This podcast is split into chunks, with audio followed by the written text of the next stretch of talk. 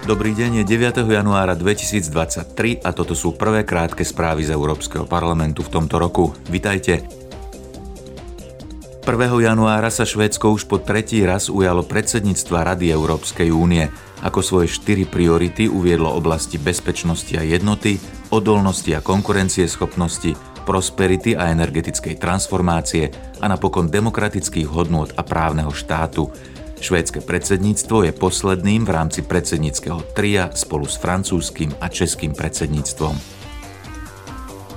Tento mesiac sa poslanci parlamentu dohodnú na pozícii k právnemu rámcu o umelej inteligencii. Jeho cieľom je zaviesť spoločný regulačný a právny základ pre umelú inteligenciu v súlade s hodnotami únie. Rámec sa pritom zameriava na konkrétne aplikácie a možné riziká.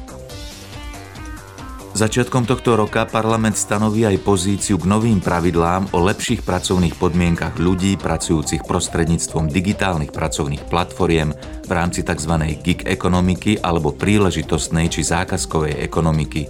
Návrh zahrňa zabezpečenie právneho statusu v zamestnaní, podporu a zlepšenie transparentnosti, ako aj spravodlivosti a zodpovednosti práce prostredníctvom platformiem. Počúvali ste krátke správy z Európskeho parlamentu.